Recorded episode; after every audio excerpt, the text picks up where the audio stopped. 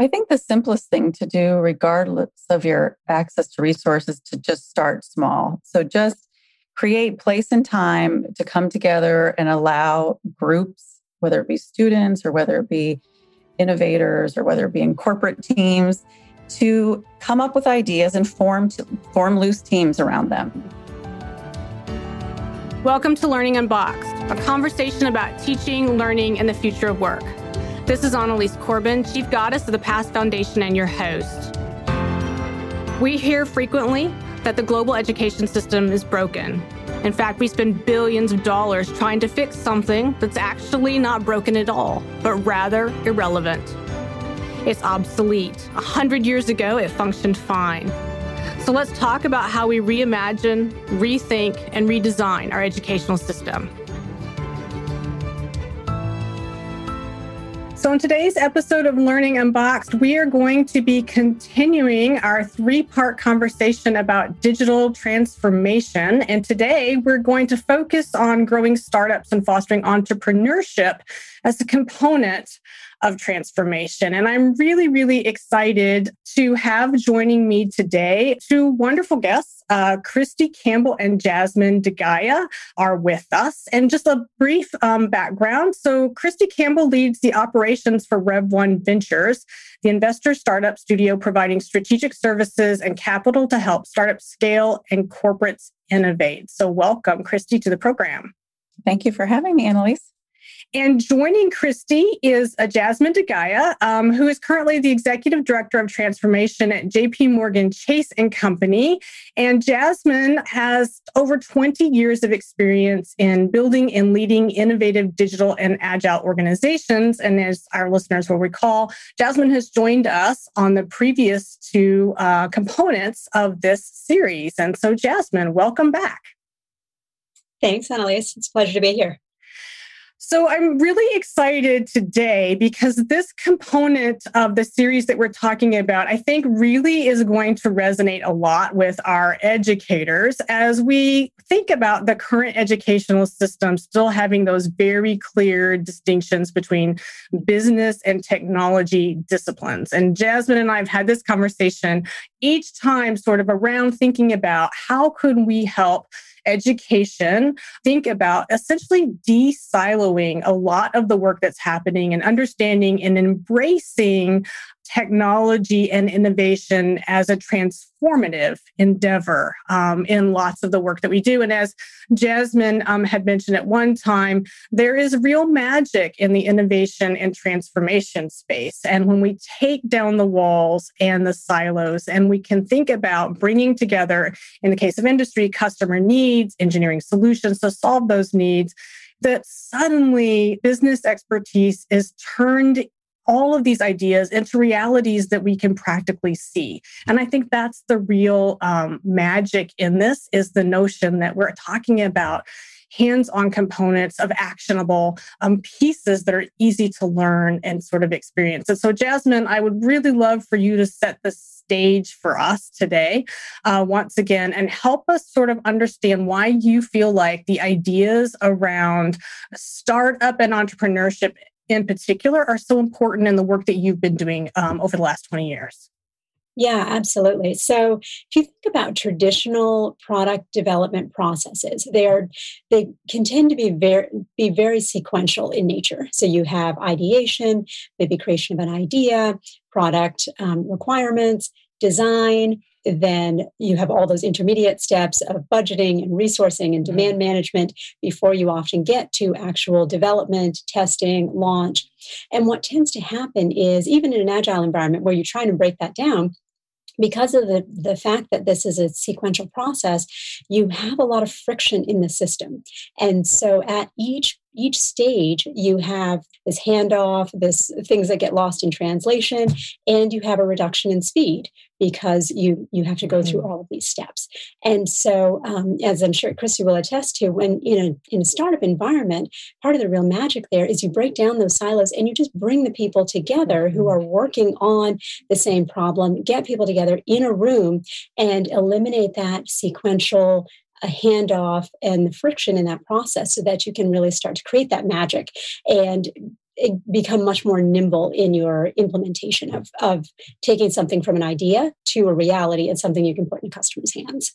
Yeah, absolutely. And so part of that is the is really, really embracing a collaborative opportunity in ways that maybe we don't necessarily think about. So, Kristy, let's dive eh, into that just a little bit and, and sort of set the stage um, by giving us sort of the 50,000 foot view of sort of the way that you help foster these ideas that Jasmine was talking about within your role at Rev1 Ventures. And so for our listeners who are not from, from this area, have no idea what Rev1 is. So start with sort of setting the stage with that, but then just sort of help us understand why what Jasmine's talking about is important to the work that you do.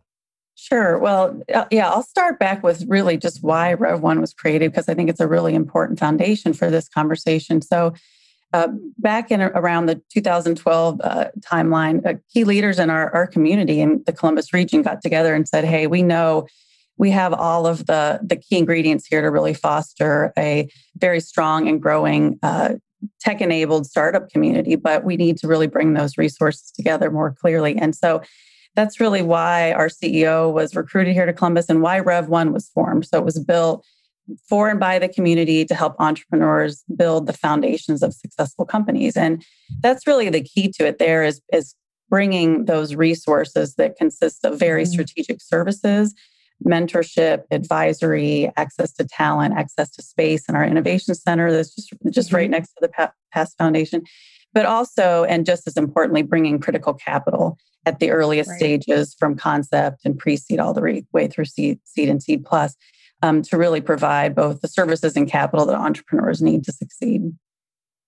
And so then as you think about Kristy, that that that sort of foundational space for Rev1 then, and then how you translate that back into um, sort of the startup mentality as, as it relates to going from startup to actual implementation and scale because we talk about startup all the time in our work with K 12 and we use it. We stand the entire sort of startup endeavor. You know, we, we talk about and stand that up, if you will, as an element of the way you could utilize the skill set that's necessary to be successful in that type of environment as a mechanism for transformative change in the classroom. So, um, share with us just a little bit, if you will, Kristy, sort of about the the sort of mentality that's necessary i think to really thrive in that environment because that gets and we're going to come full circle in a second. I'm going to bring it back to jasmine or from that talent pipeline sort of sort of perspective. Yeah well no that that's a really good transition because when you think about ultimately what makes an entrepreneur successful i think the you know the research and the jury are, still out on the nature versus nurture. I think when you read and and really follow that industry it's really a combination of both right? It's the the the nature which is being open and collaborative and being very focused on new ideas and having the ability to take those forward. And it's also just the nurture of having resources and support to bring that forward. Many entrepreneurs and innovators had entrepreneurs and innovators in their family. And so mm-hmm I think to your point, how can we foster that maybe for folks who don't have that? And so one of the key key learnings or key programs that we bring to entrepreneurs from the earliest stage, regardless of where they are in their journey, is thinking about ultimately what you're solving for, and that can be right. used across any um, across any area of your life. And for us, it starts with understanding your customer, your customer's needs, your customer's journey, and really what your product is solving for because I think sometimes innovators and entrepreneurs, regardless of their age and stage in life, tend to get so wrapped up in the idea that they may lose sight of, well, what ultimately is my customer hiring my product mm-hmm. to do? And how mm-hmm. does that stand in the market based on other things that they may be using to leverage that? So, that really early understanding of what your product is being used for and how how your customer gets value and joy out of that is a, a really fundamental aspect of, of teaching entrepreneurship at the earliest stages. Right, absolutely. And I think that one of the things that people either don't understand or if they think they understand it they lose sight of the intricacies of the the failure process. One of my favorite interviews that i've done on this program actually was with an entrepreneur who said who said something that still resonates with me and i think about it frequently. And and when i'm sitting down and, and we're doing work specifically with schools I, I reflect on his comment about the fact that k-12 doesn't spend enough time allowing students to fail and to fail in a supported environment because the difference between entrepreneurship and startup and the and the traditional K-12 sort of space often is the fact that you know in you know in startup and entrepreneurship you know as you're sort of thinking through essentially what you learn from something failing is going to be as critical, if not more critical, than the success that you might have. And so often in that rapid prototyping sort of scenario, what, what he was talking about was the fact that, hey, it's okay for me to just have earned, if you will, to put it into to sort of a, a, a grade level sort of understanding, a C, because, uh, you know, I don't need to go any further than the C, whatever it was I was trying, because I learned so much from that. And I'm now ready to iterate and, and move on to the next component of this. I don't have to spend any more time trying to earn earn an A on the component of something that I'm not going to build on. And so, Jasmine, as you sort of think about the work that you've been doing over these last 20 years, you've got all these amazingly innovative teams. And yet, I assume in your role in leading in innovation, you have to sometimes foster or teach some of this skill. So how do you how do you reconcile some of those types of disconnects? And we certainly see it in the work that's happening in classroom you know and and how do you how do you help the individual on your team? And then how can then we help then translate that back down that pipeline if you will? Yeah, it's a really terrific question. And one of the things that we we try really hard to do, and it's it's difficult because we're not wired that way which mm-hmm. brings it back full circle to what can you do to help you know kids in their learning process to to build that mentality is to really foster a, a sense of test and learn mm-hmm. and to iterate. And that something doesn't have to be perfect on day one when you put it into production. And I think for, you know, for all of us, we want it to be perfect on day one. And this creates this culture of it's my baby and I don't want to take it back and make an enhancement or fix a bug because it's okay and maybe you know it'll be okay and so one of the things that that we often try to do to help change that mentality is to help folks think about we don't expect it to be perfect on the first iteration. And if you put that out there as a baseline expectation, it shifts your perception of, I'm going to do everything to make this perfect and I'm not going to want to, you know, correct any mistakes to no one's expecting it to be perfect. It's okay if it has mistakes and maybe we design to make that a more accommodating scenario. So you put your functionality in with a switch. And so you tell people, even if the code looks good, we're still going to leave it on the off position until we give it some time to just kind of bake and settle in and then we can we can always turn it back on and off. It gives people this mentality of flexibility that we're putting things in to test and to learn and to iterate. And your baseline expectation is not that it's going to be perfect in that first implementation. And so to your to your earlier point i think that's a terrific perspective for educators and students to take back in that in that mentality of how you think about what you deliver. And does it have to be perfect on day one, or does it have to be a really good first start? And then you're going to keep building on it. Yeah, absolutely. And I think that the other piece to that is helping helping the students and community and then ultimately the industry partners as we're seeing these these really rapid shifts in the way the business and industry world relates to K-12 in ways that we haven't, you know, sort of seen um, historically. I think there's going to be many, many, many more opportunities for both of those industries to spend enough time with each other to sort of see how they're absorbing, you know, a, a number of these different internal process pieces and hopefully influencing them. You know, on the business and industry side, what you want to you want to see is more openness to taking on young interns um, as an opportunity to learn from them. They're unfiltered, right? Um, and that's the other reason that I think that startup and entrepreneurship fits so well in K 12 and in particular um, in a lot of the innovative high school opportunities because you know our, our, our young thinkers are so unfettered in many ways. They don't know why something either can't work or shouldn't work. I always use the example, you know, with with uh, um, our kiddos at the innovation lab that I would put them up against any R and D team in the world. And one of the reasons is because they have limit, um, unlimited um, sense of possibilities. Because, for example, they don't understand that the physics of what they're talking about is, is not even possible, right? But they're still going to imagine it. And Kristy, I would assume that that type of thinking, uh, you know, translates into folks in startup and entrepreneurship as it relates to the folks that that that show up in the work that you do that are sort of on that precipice of, you know, to your point, they need resources, but the ideas and the processes are strong enough that they have the potential to progress. And so I want to dig into that just a little bit. When what does that take? I mean, how do you know?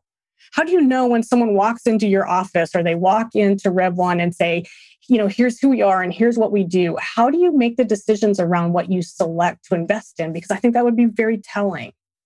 No, that that's a really good question, and and and just related to your conversation on the the failure mentality. That's really one of the key components that we want to make sure that we see in the entrepreneurs that we first speak with is that they understand that instead of baking something out to full perfection before it goes out to market, which may have meant your life savings or mm-hmm. someone else's money that supported you, to really look at what are the key things that you're solving for up front, what are the first things you can get out there, and how can you iterate on that. So that's really critical. But so uh, we talk to over a thousand entrepreneurs each year that we either meet in the community or through partners or just come to our website.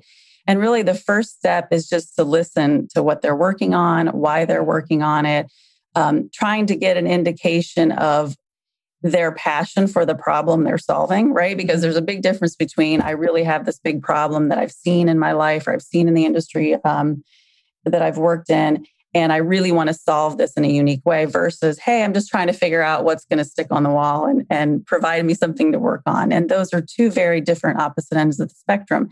And so for us, the, the really the key thing is do does the entrepreneur or the inventor uh, have a critical understanding of what they're solving for and what their customers' needs are? Um, the secondary to that, uh, which comes more from ongoing conversations, is, is really around how how um, intellectually honest or how coachable is the mm-hmm. entrepreneur innovator because I think, you know, we've all seen in our careers that successful companies and businesses and teams were not built by one person alone. They need to have collaborators, they need to have mentors, advisors, folks who can help fill the gap. And so we start with that that really early indication of customer validation and then we move into uh, wrapping that around with better understanding of you know the entrepreneur themselves and how they can scale a really important component to our program in identifying who we who we add as clients and who we agree to work together is a program that we launched in 2014, and it's solely focused on that early product market validation. So, the number one reason that tech enabled startups fail is because their customer did not ultimately want what they created. So right. they went ahead and built it anyway, put it out in the market. There was no customer adoption. There was not enough revenue to build the company and they were unsuccessful. And so, if we can help an entrepreneur or inventor solve for that before they build the product, then imagine how much more quickly they can get a product into the market. So, our program is called Customer Learning Lab. It's basically a three day, very intensive boot camp that happens over the course of two weeks. And it basically just guides the entrepreneur to help very clearly identify who their customer is, what are the key features of that product. So, so when Jasmine does that work around mm-hmm. product development, it all has to boil down to sort of what are the next key things that your customer has to have to, to build an engagement with this product, identifying what those are and making sure that that target customer would be willing to pay for those. So we actually not only help I help the entrepreneur to identify what those are, but then to go out into the market and survey. So to get real data to back mm-hmm. that up so that they can go beyond just hey, I think it's a great idea, or my family thinks it's a great idea, or my friends think it's a great idea, uh, to get to the point where their customers think it's a great idea and that they would be willing to pay for it. And that is just a repeatable learning that you can use at any point in your entrepreneurial journey, whether you're now in a large growing company and you're trying to identify what next product do I bring to market, or even what next feature do I prioritize in my development roadmap. So that that product market validation is critical for us. And so for the entrepreneurs, and about 125 uh, entrepreneurial ideals will come through Customer Learning Lab each year. About a third of them get directionally positive data mm-hmm. that says, hey, there's interest here. And with that, we see that as enough to help decide to make that partnership to move forward.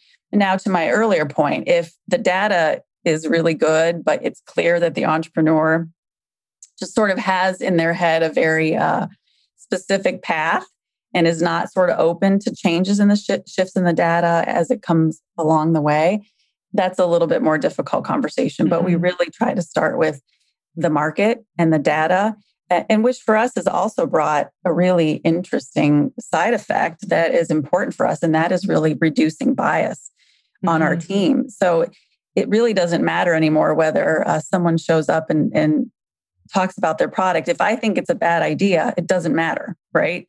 Well, it only matters if the customer thinks it's a bad idea. And we've had many cases of this where we've either fallen in love eh, eh, with, in love with an idea and we've said, "Oh my gosh, that's gonna that's got some legs," or the opposite, where many of us were like, "That is just not that interesting," but then the mm-hmm. data proved us wrong.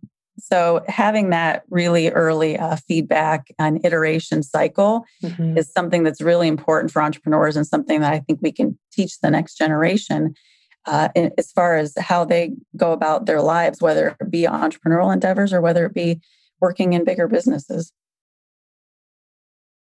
So the power of research, I love that. That's wonderful. And that is one of those foundational things, right? That we we try really, really hard to to teach kids that, you know, information is is is very, very powerful. It can sway in so many different ways. So so that's really awesome. So Jasmine, I want to sort of um, dig into a little bit of one of the things that Kristy was talking about and, and really sort of get to an understanding of how do you ultimately within your your sort of industry role um, make the decisions about sort of what that next innovation is. I'm really curious about that because there's i'm sure all these amazing ideas and you're you're really focused on the needs of your customers in, in your role um, most recently. But how do i mean there's got to be so many ideas even within your own innovation group I mean, how do you filter through them and say, we're going to invest time, energy, and effort here, but not over here? How do, how do you how do you make those decisions? It's always a hard call. The prioritization is the is the most pivotal point, I would say, in the entire process because you need to be making the right call at the right time, so you don't go too far down a path mm-hmm. of something that isn't isn't the right place to invest your your really precious technology and resourcing dollars. So um, for us, a lot of times that's driven by you know the overall organizational goals.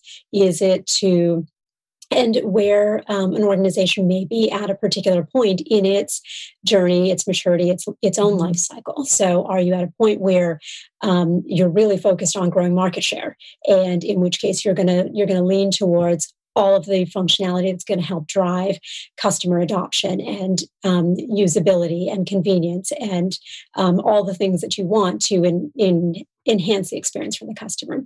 Or are you at a point in your life cycle where you have a really solid product? Now you want to focus a little more internally. How can I drive um, efficiency gains and operational enhancements and perhaps change our processes?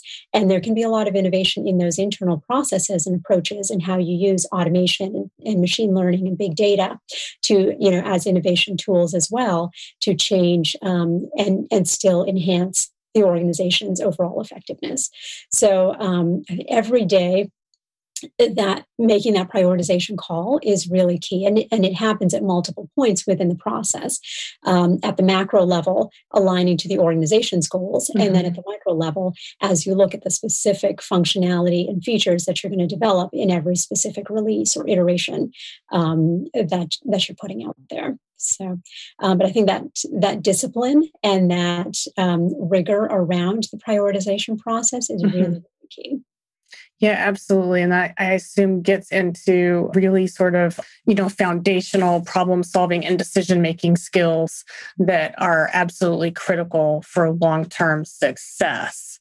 So, Kristy, if you sort of step back from all of this and sort of think about that if you had the opportunity to really influence sort of the the, the thinking that was coming out of a K-12 experience and and I've asked Jasmine this question in roundabout several ways on some of the others so I, I'm going to toss it over over to you this time you know as we sort of think about you know what would those influence points be I mean I guess you know the sort of 50,000 foot um, version of my question is you know if all things were equal and you were to, to reach into you know somebody just getting ready to leave their high school experience and they they wanted to be an entrepreneur um, you know aside from having great ideas and and you know being um, a bit on the fearless side i suspect what are the other key components that you you feel like would be a necessary sort of um, element to move forward and I'm asking the question because the teachers in schools, they're always asking us um, repeatedly, okay, well, you know, we, we, really need industry to help us understand what it is that we're preparing kids for. And it's a really, really tough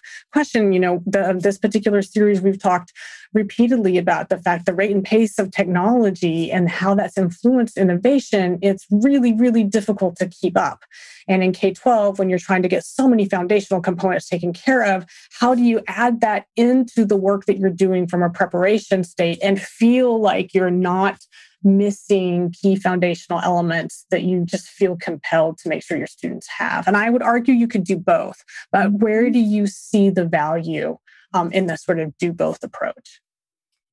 Well, it's a really good question. And I think we could talk for hours about how we influence creating the next generation of entrepreneurs and innovators coming from K through 12. But you know, I personally think it's in a couple of areas and think about this a lot as we we have our own internship program and mm-hmm. we've got we've got quite a few pipeline building programs with our partners, including OSU. But um, I think one of the things that has is helpful, and you see a lot of institutions providing this now, are experiential learning opportunities. Mm-hmm. So ways to move beyond just talking about industry and case studies of industry and case studies of companies and really letting students with all varies of interest get their hands on well what does that look like in real life because i think in my mind gone are the days that we have to decide at the end of our high school career what we want to do for the rest of our mm-hmm. lives right hopefully we will get it get to a point very quickly where we will really enable career paths to look like we know our lives look which is you end up moving across different industries you end up doing two three four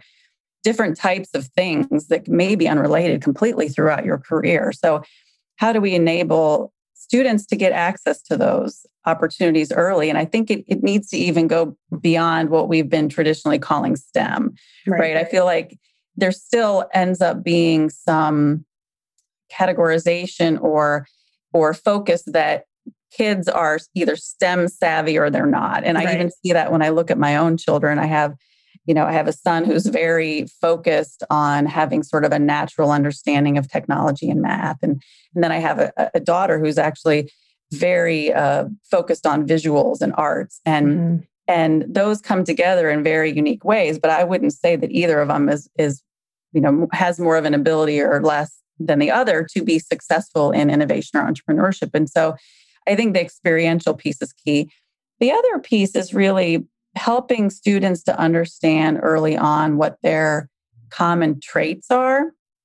And I, have actually had the privilege of having a, a leadership coach over the last year. He calls them factory settings. Mm-hmm. And it's really like, what are the ways in which you work? And, and I don't mean just in a career, but in which you mm-hmm. work daily, whether it's mm-hmm. doing your homework, whether it's doing chores around the household, understanding who you are and how you approach the world and your work will help you to understand what's going to make you happy because ultimately it's very difficult for certain uh, folks in certain working styles or operating styles to go outside of that for long periods of time. And so having an understanding of that early on will help you to think about well what are the industries, what are the roles, what are the different career paths for things that really play up my my strengths versus that are sort of relying upon my weaknesses. I think I think having a, a more regular way to identify mm-hmm. that early on will help mm-hmm. kids to figure out their career path. So those are kind of high level, but there are a couple of things that I really think about when I think about my own children and the next generation of, of entrepreneurs. Yeah, and I think that uh, all of those points actually are are absolutely necessary. And we certainly see that at the Innovation Lab in terms of the, the sort of freedom that you give kids to explore and the assumption that every kid, no matter what their strengths are, right, are capable of solving the world's greatest problems, right? They, we may have to give them all kinds of supports around them to be able to do that. But intrinsically, um, that if we believe that they, that every kid is is capable of that. It's a game changer. And part of it, it's a game changer because they feel fearless and the support that's around them. But also, I think the other piece that um, you tapped into is they had the chance to explore, right? And so they had the chance to really just dig in and find out what this thing is, you know. And and I want to circle back around with that. I always like to close the program by thinking about um, the fact that I've got a listener in some part of the world that doesn't have the resources. They don't they don't have have, have Jasmine and all of the the great work in innovation and technology technology sitting there to, to go tap into where they don't have have Kristy and you know, and a sort of a Rev1 sort of approach to say, hey, could you help me figure out how to do startup and entrepreneurship in my classroom? But you know, what are the things that you feel um, that that that people without that type of local resource, or if they haven't found it, or maybe they haven't even known how to go look for it, because the flip side of that is that you know, every community does in fact have resources, but often we don't know how to tap into them. Mm-hmm. So, so Jasmine, you know, thinking about closing these sort of three three part series and the conversations that we've been able to have, where do you think the greatest value add is for somebody just trying to start out to influence their students, this next generation of folks that are going to show up in industry uh, to be really successful in an innovative environment? So it's it's a good question. I know uh, for good reason we've we've talked about this mm-hmm. um, in our in our other discussions as well. I think really just helping to set that set that mindset of of growth right? So that it's okay to explore it's okay to try new things and it's important to be multidisciplinary. So don't get hung up on a single path and this is the only thing that i am and this is how i'm defined but rather how do you make yourself more broad? And we often refer to this as kind of a a t-shaped mm-hmm. So you might go deep in, in having a certain set of skills that you're really strong at, but how do you also go horizontal and have other things that you can dabble in? And I think particularly in an innovation and entrepreneurial space, this becomes increasingly important to have not only technical skills, but also skills in marketing, sales, um, mm-hmm. you know, being able to connect with others or regulatory, audit, finance, you know, compliance, other, other skill sets as well. So you can be really um, multidimensional in your in your approach. And I think that also makes you incredibly more interesting and valuable to employers or to receiving venture capital funding mm-hmm. or you know any other direction you might want to go in it will um, it'll really help individuals that way so i think that's that's a key piece the other piece i would say that um, is really important is just keeping a very open mentality in terms of being very inviting and inclusive of bringing people whom you may not have otherwise brought to the table. Right. But by making a seat mm-hmm. for those other partners at the table, it will help create that magic of generating new ideas and um, being able to kind of think outside the box a little bit more. Yeah, I love that. Making a seat at the table. That's a really, really wonderful way to sort of think about that. Um, so appreciate that very much. So, Kristy, same question to you. Um, you know, if you were uh, to provide some advice to folks from afar, how do I get started with taking the ideals that I've I've heard in this episode today and put them into practice, either in my own community or in my own classroom, or certainly to be fostering that next generation of innovative thinkers? What would that message be? I think the simplest thing to do, regardless of your access to resources, to just start small. So right. just create place and time to come together and allow groups, whether it be students or whether it be innovators or whether it be in corporate teams, to come up with ideas and form to form loose teams around them because you know as i was talking about earlier everyone has a place in innovation and it may not be the obvious place which i mm-hmm. think we as a you know, as a world, we tend to lift up the idea person, right? So I, have been working in uh, startups my entire career, and I have never been the idea person. I've never been the person that came up with the idea. I'm always the one helping to really bring the uh, inventors' ideas to life. And how do you really execute on that and prioritize and operationalize it? So just coming up with really lightweight ways to do like startup weekend mm-hmm. or mm-hmm. a startup day or an idea day where you let teams loosely form on their own and naturally they will bring together different skill sets and they'll come up with ideas they'll be able to present that and they'll be able to see um, how they can iterate on that and present that to the rest of the group and then the group can provide their feedback so there are much more formal ways to organize mm-hmm. that but it's it's a it's really a framework that is used you know throughout uh, our world and how to really bring ideas to light. So that's one way to get started Yes, I appreciate that very much, and we we um, advocate for that frequently um, at PAST. You know, we we we will often talk about the fact that hey, you know, let's do you know a, a startup weekend, a startup day, a startup whatever, right? Um, because it does sort of give this freedom around the notion of how one is collaborative and ideas get started and generated and all that work. And and oftentimes, what what our schools um, or our partners will tell us is that was a freeing experience right? A freeing experience. And so there's a lot of value in that. Absolutely. Well, ladies, I want to thank you both very much for taking time out of your day and sharing in the conversation with us. Um, thank you so much for being here. Thank you for having me. Thank you. Thank you for joining us for Learning Unboxed, a conversation about teaching, learning, and the future of work. I want to thank my guests and encourage you all to be part of the conversation.